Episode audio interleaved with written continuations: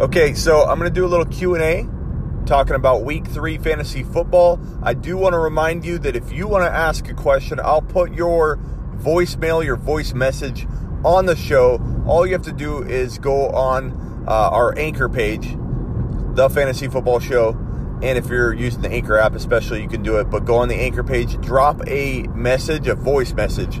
I will play the message and answer the question on the next show. So please drop a message ask a question, and and get on the fantasy football show. Your chance to get on the show.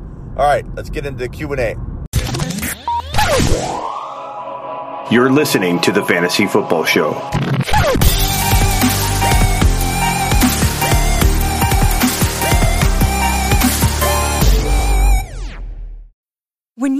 Mealtime inspiration, it's worth shopping Kroger, where you'll find over 30,000 mouthwatering choices that excite your inner foodie. And no matter what tasty choice you make, you'll enjoy our everyday low prices, plus extra ways to save, like digital coupons worth over $600 each week. You can also save up to $1 off per gallon at the pump with fuel points. More savings and more inspiring flavors make shopping Kroger worth it every time. Kroger, fresh for everyone. Fuel restrictions apply.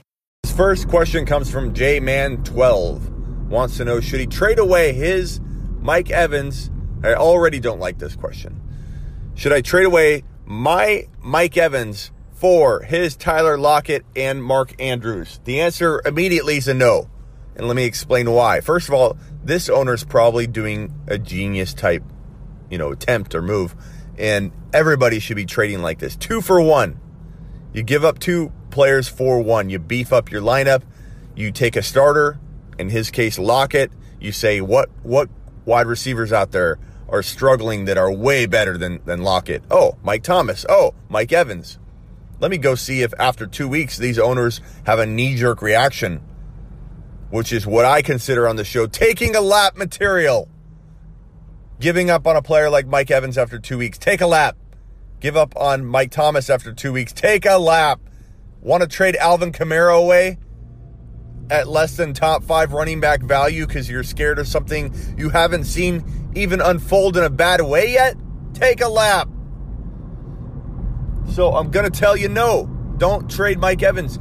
This owner is probably sitting on Mark Andrews as a backup tight end or a guy he just picked up. I'm not saying that that he might not have like a lesser option at tight end and maybe he's going to roll with the lesser option. But my guess from my 16 years in this business is that he picked him up in week one or he drafted him as a backup and he's like, dude, I got to get rid of, I've got Kittle in my lineup or I've got Ertz or whatever. I need to trade away Mark Andrews because he's wasting away on my bench. And, I, and he's probably pulling his hair out every week trying to decide whether to bench his better tight end for Andrews because Andrews keeps scoring. Now, I like Andrews. I like Lockett to an extent, but not to the extent that I trade away your second drafted player in Mike Evans. What's your team going to look like when you're left with Lockett and Andrews, and then you have, let's say, like a Nick Chubb or something, and then what? Nothing at that point? Are you really going to love the look of your team getting rid of your second best player because you're freaking out after two weeks? Trust that Mike Evans will bounce back. If he doesn't, so be it. But take that gamble. Don't take this gamble. Like the gamble that Mike Evans bounces back is a lot better gamble than that this trade's going to work out for you and have you win your league.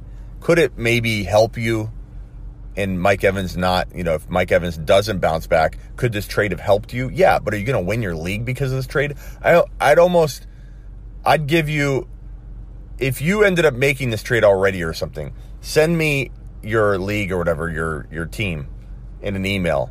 And, I, and I'd give you a free membership to sleeperu.com if you ended up winning your league after making this trade. Because my, my guess is it would deplete your team. You could you could you could do better things with Mike Evans than trade him for this. And and on top of that, attack Andrew still because this owner, by the sound of it, I'm making a, uh, I'm guessing here, but I think it's an educated guess that this owner is like, I got to get rid of him, nobody's biting, you know, because I'm sure other people have attempted to trade for Andrews, but have lowballed him. Try and trade something else to get Andrews on your roster while keeping Mike Evans. Just because you want Mike Evans And there's probably a lot of Mike Evans like believers out there listening that are like, "Hey, Mike Evans is or I'm sorry, uh I meant Mark Andrews. A lot of Mark Andrews believers out there saying, I, I like Mark Andrews. What are, what are you saying, Smitty? He's worth it. He's worth it. Yeah, he's worth it. Go get him another way, though. You don't have to go this route just because that owner requested this. It's called trade negotiation. And you can trade away somebody else because he sounds like he wants to make a move. He wants to get rid of this dilemma. Sometimes people will trade away a guy like Mark Andrews because they're tired of the of the the stress of dealing with these two tight ends. He's got George Kittle, who he can't bench, and yet Andrews is playing out of his mind and, and he just wants it to end. Take advantage of it.